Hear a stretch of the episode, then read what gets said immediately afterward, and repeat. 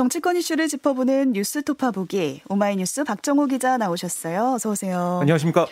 네, 하루하루 정치권 소식이 이렇게 새로운 게 계속 나오는 게 저는 신기한데 그렇습니다. 첫 소식은 먼저 윤석열 대통령의 외부로 알려지지 않은 이 대외비 일정이 김건희 여사의 팬클럽을 통해 유출돼서 뉴스가 되고 있어요. 네. 지난 5월 말에도 비슷한 일이 있었는데 그때는 보안 시설인 대통령 집무실에서 찍힌 이 윤 대통령 부부 사진이 팬클럽을 통해서 공개된 게 문제가 됐는데 네. 이번에는 아예 이 비공개 일정이 알려진 거라서 더 논란이 커지고 있습니다. 그렇습니다. 통상 대통령의 외부 일정은 경호상 이유로 행사 종료까지 일정 자체가 대외비 그러니까 경호 엠바고거든요. 네. 그런데 어제 이 김건희 여사의 팬클럽 건희사랑 페이스북에 한 사용자가 뭐라고 썼냐면 공지합니다. 윤석열 대통령 대구 서문시장 26일 12시 방문입니다.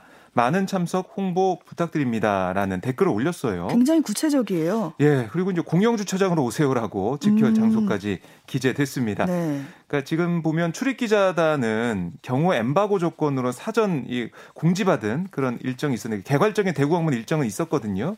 근데 그것보다도 세부적인 동선이 팬클럽 채널에서 사실상 공개된 건데요. 네. 말씀하신 것처럼 앞서 이제 이 팬클럽은 사진 유출 논란에도 휩싸인 바가 있어요. 김 여사가 지난 5월 27일, 28일 연이틀 이 용산 대통령실 청사 집무실을 방문했고 관련 사진이 이 건희사랑 페이스북 계정을 통해 공개가 됐었거든요. 음. 이례적인 경로로 보안 구역 내 사진이 외부로 유출된 만큼 이걸 촬영하고 배포한 사람이 누군지 이걸 놓고 논란이 이어졌었는데 이번엔 비공개 일정이 공개되면서 대통령실의 보안 문제와 함께 어떻게 대외비가 이 팬클럽으로 유출됐는지 진상 규명이 필요하다 이런 지적이 나오고 있습니다. 네. 두 번이나 이런 일이 벌어져서 더 비판을 받고 있는데 네. 대통령실의 입장은 어떤가요? 네, 대통령실 고위 관계자가 브리핑에서 어, 거듭 죄송하다. 음. 경호처를 통해 어떻게 이런 일이 벌어졌는지 파악해서 되풀이 되지 않도록 최선의 조치를 다하겠다 이렇게 밝혔는데 이 관계자는 대구시당에서 행사를 준비하면서 당원, 뭐 현역 의원, 보좌관 이렇게 행사 참여를 원하는 많은 분의 의견을 수렴하는 과정인 것으로 알고 있다. 대구시당 차원에서는 뭐 참석하려는 당원이 적지 않아서 일정이 좀 아름아름 알려졌던 상황인 것으로 전해 들었다. 이렇게 설명을 했습니다. 아름아름 알려졌다. 네, 그러면서 뭐 특정 의도가 있다기보다는 마음을 보태주려고 하다가 이런 일이 발생한 거 아닌가 이렇게도 해석을 했는데요. 아, 기자들이 이- 또 이제 당원을 통한 유출 추정이라고 했는데 대통령실을 통한 유출 여부도 같이 살펴보냐 이렇게 질문을 하자 이 관계자는 경로를 살펴본다고 하면 특정한 범위를 두지 않을 거다 이렇게 답을 했고 또 이게 경호처장 교체 사안이 아니냐 이런 질문에는 재발하지 않도록 해야 하고 할 수 있는 부분이 어떤 건지 가용한 부분을 찾아보겠다. 아, 뭐 말씀하신 취지를 잘 알겠다 이렇게 말을 했습니다. 네.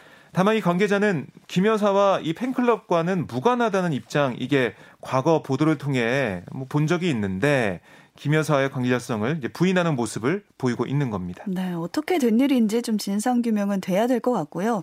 야당에서는 심각한 국기 문란이다 이렇게 강하게 비판하고 나섰, 나섰습니다. 네, 민주당은 이 대통령실이 일정을 대체 어떻게 관리하는 건지 참담하다. 음, 대통령의 안전을 위협하는 심각한 국기 문란 사고다 이렇게 비판을 했고요. 특히 대통령실의 무능을 넘어 윤석열 정부의 국정이 뭐 책임지는 사람 없이 굴러가고 있는 게 아니냐 이런 의문을 제기한다 아, 이렇게 지적을 했습니다. 또 이제 고작 석 달 된 정부에서 벌써 국기문란과 국정농단에 대한 우려가 나오고 있다라고 꼬집었고 정의당도 가뜩이나 김건희 여사 지인 수의계약 특혜 의혹이나 이권 개입 논란으로 시끄러운데 대통령 대비, 대비 일정까지 버젓이 팬카페 게시판에 올라오는 상황 어떻게 이해되냐? 아, 윤석열 대통령은 당장 김건희 여사 팬클럽 해산을 하고 대통령실 기간부터 바로잡기 바란다 이렇게 촉구를 했습니다. 네. 여당 내부에서도 이 사안을 두고 좀 부글부글 끓는 것 같아요. 네, 그러니까 계속해서 이제 국정 지지도를 좀 올려놓고 여당의 지지율도 좀 올리려고 하는 그런 상황마다 이 고비고비마다 뭔가 좀 터지고 있는 그런 분위기인데요. 네. 그래서 국민의힘의 한 초선 의원은 정부의 아마추어적인 모습이 노출된 거다. 사태를 일으킨 당사자 찾아내 무겁게 책임을 물어야 한다. 이렇게 말한 걸로 전해졌고요. 홍준표 대구시장도 한마디 했습니다. 아, 정치한 지 26년이 되고 많은 대통령을 거쳤어도 영부인 팬카페가 있다는 소리는 단 한 번도 들어본 적이 없다. 음, 얼마 전까지 이상한 사람이 영부인 팬카페 회장이라고 하면서 정치권에 온갖 훈수까지 하더니 이제 대통령의 동선까지 미리 공개하는 어처구니 없는 짓들도 한다. 이렇게 강하게 비판을 했습니다. 아, 그러면서 그런 카페는 윤 대통령을 국민들과 멀어지게 하고 나라를 더욱 어렵게 할 뿐이다. 그만하시고 이젠 해산하라. 나라 운영에 전혀 도움이 되지 않는다. 이렇게 주장을 했습니다. 네, 대통령실에서 어떻게 수습할지 좀 봐야겠고요. 세 번은 같은 일이 없어야 하니까요. 그렇습니다. 윤석열 대통령 부부가 서울 한남동에 마련된 새 대통령 관저로 다음 주에 이사할 거라는 보도가 나왔습니다. 네, 윤 대통령 뭐 이르면 오늘 31일 이제 과거 외교부 장관 공간으로 쓰던 서울 한남동 관저에 입주하기로 최종안을 조율했다. 이렇게 이제 보도가 되고 알려지고 있는데요. 관저 리모델링 공사 이게 뭐 장마 폭우 때문에 한 달 정도 지연됐지만 최근 관저 이 사진을 좀 보면 곳곳에 키 큰 조경수가 심어졌어요. 음. 그러니까 외부에서 관저 그 공간이 잘 안 보이게 그 노출을 이제 막는 그런 조치도 하면서 네. 입주 준비를 해왔습니다. 그러니까 윤 대통령이 지금까지는 서초동 사저에서 용산까지 그러니까 집무실까지 10분 남짓에 오갔지만 한남동에 입주하면 절반인 5분 안팎이면 출퇴근이 가능하다. 아, 이렇게 예상이 되고요. 아, 반면 이제 서초동 아크로비스타 사저 이건 처분하지 않고 당분간 비워둘 가능성이 큽니다. 아, 그런데 지금 이제 관저 리모델링 공사에 과거 김 여사의 커버라 컨텐츠 인테리어를 맡았던 업체가 담당해서 특혜 논란이 제기가 돼 있고요. 네. 야당은 이 특혜 의혹이 포함된 특검법, 뭐 국정조사 요구서 이걸 국회에 제출한 상황입니다. 아, 윤 대통령 부부의 관저 이사 이후에도 이 특혜 논란 앞으로 국회에서 계속 다뤄지면서 가라앉지 않을 것 같습니다. 네. 근데 저는 궁금한 게 이게 이사 날짜가 31일로 특정돼서 보도가 됐잖아요. 네. 이게 보안상 문제가 또 발생하지 않을까요? 그래서 이사 날짜가 달라질 수도 있다. 뭐 이런 음. 얘기가 대통령실 쪽에서 좀 나오고 있는데요. 한번 어떤 날짜가 어, 택해질지 좀 음. 봐야겠습니다. 하여튼 뭐 다음 주나 다다음 주 안에는 이사를 할 것 같아요. 네. 이번에는 이준석 전 국민의힘 대표 얘기로 좀 가보겠습니다. 어제도 방송에 출연해서 국민의힘을 직격했어요. 네. 이틀 연속 신군부라는 표현을 쓰면서 강도 높은 비판을 이어갔는데요. 네. 이전 대표는 어제 이제 방송 인터뷰에서는 아직까지 문자를 주고받던 분들이 내부 총질이나 체리 따봉에 대해 아무런 입장 표명을 하지 않은 채 한 달 가까이 지나가고 있다. 이 자체가 비정상적인 상황이다. 현재 여당의 상황이 정의롭거나 국민이 좀 바라는 형태의 진척이라고 보는 분은 없을 거다. 이런 일이 반복되면 그게 신군부다. 이렇게 음. 비판을 했습니다. 또 이 전 대표는 윤 대통령의 사과나 유감 표명을 원하냐 이런 질문에 안 할 것이라 아, 기대도 하지 않는다. 이렇게 얘기를 했고요. 또 윤석열 정부의 특징은 아마 정치의 실종이다. 이렇게도 지적을 했습니다. 네. 아, 그러면서 윤 대통령은 과거에 이 박근혜 대통령 수사를 세게 했다. 아, 그러면서 엄격한 그물코를 스스로 만든 거다. 아, 그래서 어느 시점에 정치로 풀어야 할 상황이 됐을 때 그 말을 하는 걸 두려워하게 됐을 거다. 이렇게 꼬집기도 했습니다. 그리고 페이스북 글에서는 어떤 얘기를 했냐면 역사는 반복된다. 유승민 악마화에서 유승민 잡으러 다닌 정부가 유승민 때문에 무너졌느냐. 핸드폰 열고 오매불망 체리 따봉이나 많이들 기다리시기 바란다. 이렇게 뭐 이른바 윤핵관을 겨냥을 했습니다. 네, 이 체리 따봉이 윤 대통령이 권성도 원내대표에게 보낸 그 이모티콘을 네. 말씀하시는 거죠. 그렇습니다. 윤 대통령에게 칭찬받을 거만 국리해라 뭐 이런 식으로 비꼰 걸로 보이고요. 네. 김병준 전 대통령직 인수위원회 지역균형 발전특위 위원장도 어제 한마디를 했는데요. 네. 지금 보이는 이 윤 대통령의 국정 지지 하락세가 정부 여당의 책임이다 이렇게 지적을 했습니다. 네, 그러니까 김 전 위원장이 어제 의원 모임 새로운 미래 혁신 24 강연에서 윤 대통령이 취임사에서 강조한 자유주의 담론과 관련해 이게 국가 중심, 국가주의의 regime change 뭐 이거를 말한 거다라고 해석을 했어요. 아, 그런 다음에 중요한 건 이런 대통령의 외침이 어디에도 전달이 안 되는 거다라고 지적을 했는데요. 음. 아, 특히 국민의힘에 대해서는 이 daily politics 얘기가 너무 많다. 그러니까 일상적인 정치 얘기가 너무 많다. 뭐 이렇게 얘기를 한 거예요.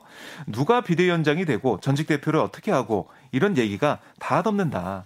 그러니까 어딘가에서는 대한민국의 새로운 프레임을 만드는 문제와 당이 앞으로 어떤 가치를 갖고 나아갈 것인가 여기에 대한 깊은 논의가 있어야 한다라고 음. 강조를 했습니다. 아, 그러면서 정권 재창출 가능성에도 이대로 가면 우리는 5년 뒤에 진다 이렇게까지 경고를 했습니다. 정치 구조나 미래 비전을 위한 논의가 필요하다 네. 이 말을 한 건데 근데 막상 당에서는 지금 미래 비전보다는 전당대회 일정을 놓고 언제 하느냐를 놓고 네. 감론음박이 좀 벌어지고 있습니다. 매일매일 새로운 얘기가 나오고 있는데요. 네. 당권 주자 중 한 명인 김기현 의원 어제 기자들에게 전당대회 시기와 관련해 뭐라고 했냐면 12월에 시작할 이유는 없지 않느냐. 아, 이렇게 연내 조기론을 거듭 주장을 했어요. 그리고 이제 전당대회를 한다고 해서 의원들 전부 동원돼서 선거하는 것이 아니고 음. 토론도 하고 공약 발표도 하는데 국회의원과 무슨 상관이 있느냐? 그러니까 국정감사를 마치고 나면 전당대회 준비가 문제가 없을 거다 이렇게 얘기를 하는 거예요. 국정감사가 네. 뭐 10월에는 끝나게 되니까 그때 시작하면 12월 안에 연내에 선출을 할 수 있다. 아, 이런 얘기입니다. 아, 그리고 이제 정기국회 이후 전당대회 개최를 주장했던 것으로 알려진 안철수 의원은 최근 12월 중순이라도 가능하다 이렇게 좀 입장을 바꿨는데요. 다만 이 야당에게 전당대회 개최 사항을 선명해야 한다는 점을 전제로 달면서 예산 심사가 끝나서 바로 시작하면 뭐 12월 중순이라도 가능하지 않겠냐 이렇게 얘기를 하고 있습니다. 네. 그러니까 개최 시기에 따라서 차기 행보의 선택지가 좀 달라지는 그런 상황이에요. 김기현 아, 전 아, 원내대표 김기현 의원은 빨리 하는 게 오히려 좀 영향력 행사에 있어서 중요하다 음. 아, 예, 이익이 있다라고 보는 것 같고 안철수 어, 의원 같은 경우는 시간을 좀 끌어야 어, 의원들도 좀 많이 만나면서 당내 우군을 좀 만들 수 있다 음, 이런 생각이기 키우고. 때문에 계속해서 어, 이 공방이 있는 것 같고요. 어쨌든 오늘 내일 진행되는 의원 연차 내에서 전당대 일정에 대한 좀 공감대가 만들어질 가능성이 있습니다. 네, 정기국회 시작 전에는 전당대회 시기가 결정될 것 같네요. 네. 민주당이 추진해온 당원 개정안이 있었잖아요. 기소 시에 당직을 정지한다는 규정을 좀 절충안으로 바꾸고 권리당원 전원 투표를 당의 최고 의사결정 방법으로 좀 신설하는 내용이었는데 네. 이두 가지가 통과될 줄 알았는데 마지막 단계에서 제동이 걸렸습니다. 그렇습니다. 아, 재적 중앙위원 566명 가운데 267명이 찬성했어요. 그러니까 40.35%의 찬성에서 과반 정족수에 미달했습니다. 네. 우선 당원 제80조 개정안은 이 부정부패와 관련한 법 위반 혐의로 기소된 당직자의 직무를 정지시킬 수 있도록 하되 당무의 의결을 거쳐 이를 취소할 수 있다. 이런 내용이었는데 이 규정이 윤석열 정부의 정치보복 수사에 악용될 수 있다라는 주장이 제기가 됐고 이게 전당대회 준비위에서는 당직 정지 기준을 기소가 아닌 하급심의 금고 이상 유죄 판결 이걸로 바꾸는 수정안을 제시했어요. 아, 반면에 이 이 그 비이재명계에서는 이재명 방탄용이 아니냐라고 반대를 했고 네. 결국 비대위에서 기소 시 당직 정지 규정은 유지하되 구제 조항을 수정하는 절충안을 내놨습니다. 네, 절충안이 나왔잖아요. 그렇습니다. 근데 이게 이제 부결이 된 거고요. 음. 또 이제 당원 제 14조의 이 신설안 이거는 권리당원 전원 투표는 전국대의원대 의결보다 우선하는 당의 최고 의사결정 방법이다 규정하고 당원 투표를 실시하는 경우 등을 명시한 거예요. 또 이걸 두고 비이재명계에서는 강, 이 강성당원의 여론으로 당을 장악하려는 의도가 아니냐라고 반발했습니다. 이렇게 뭐 반발은 있었지만 무난히 통과될 거다는 예상이 많았거든요. 네. 하지만 중앙의 투표를 통해 비이재명계의 반발에 동조하는 여론도 상당하다. 이런 점이 드러난 셈이 됐어요. 물론 이 투표한 사람이 적어서 이렇게 됐다는 얘기도 있지만 이렇게 결과적으로 보면 이렇게 됐고요.